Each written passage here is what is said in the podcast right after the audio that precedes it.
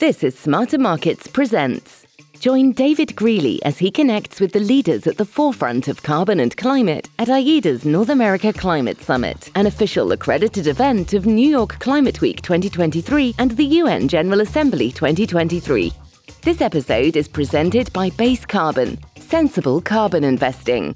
For more information, visit base carbon dot com. Hello, Anna. Thanks for joining us on Smarter Markets here at AIDA's North America Climate Summit twenty twenty-three. Thank you so much for your kind invite. It's a pleasure to be here. Well, I imagine many people are glad that you're here, including myself. V C M I has a very important role in the carbon markets. I was hoping you could just kind of, for people who don't know, introduce how you see the role of V C M I and perhaps your role within V C M I. Well, thank you for the question. I'm um, the Technical Director of Markets and Standards within V C M I, the Voluntary Carbon Markets Integrity Initiative.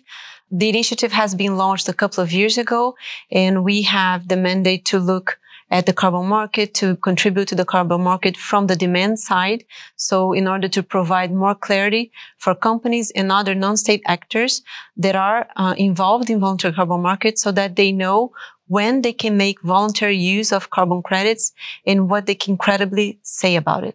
And of course, this year there's been a lot of questions in the voluntary carbon markets. There have been a number of press articles that have created some challenges for the markets in terms of reputation, quality, et cetera. I was curious, how is that impacting the work you're doing this year?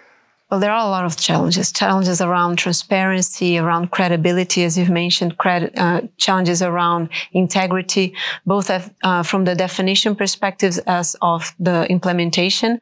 So it does impact considerably because uh, we have to be very mindful of how the environment is behaving right now, how they're going to accept what we plan to, to launch and to contribute with, uh, what's the best wording, what cautions we need to be taking, uh, what risks we know that we're running. So it's not just about providing integrity in the sense of really increasing emission reductions, contributing to social environment positive impact, uh, driving finance to where it's needed the most, but also about trying to scale it up in the more, the most credible way that we can do.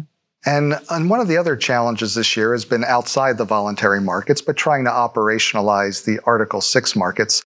I'm curious, how does what's happening on the compliance Article Six side influence how you're thinking about your role in the carbon markets? It influences in the way that what we're seeing, it's not just, it's not a binary choice. So it's not regulated market or voluntary carbon market. The voluntary carbon market should play a complementary role. So governments should be looking at it once they try to develop uh, uh, an overall uh, strategic and um, climate finance strategy, looking at voluntary carbon markets as, as an additional piece that can help finance other technologies, breakthrough technologies that have not been, for instance, included in their N D Cs. So it's not just about one or the other. So they do come together as a, an holistic approach that governments can use. And at the same time, allowing for corporates from countries where you still don't have a regulated market so that they can actually step in also, engage in opportunities and embrace the responsibilities that they, that they have. And that's a theme we've been hearing in the conference this morning is we need to be doing everything everywhere all at once if we're going to meet the climate action that we need. I was curious, you know, a lot of the most interesting parts of conferences often happen with the discussions in the hallways and the conversations around it. Were there any sort of ideas that you wanted to make sure that you were bringing to the conference and talking with people about, or anything that you've heard that you want to take back with you from the conference? Yes, both. Conversations have been extremely helpful and fruitful since the minute that I joined and walked uh, this door. I mean, we, we're gathering here the main experts in carbon markets. So there are a lot of open questions and we're not going to do anything on our own. So we have set up a stakeholder forum. We have an expert advisory group. We have our steering committee. We have a country contact group. We're just launching an early adopters group with companies. So there are a lot of debates, internal debates that we have.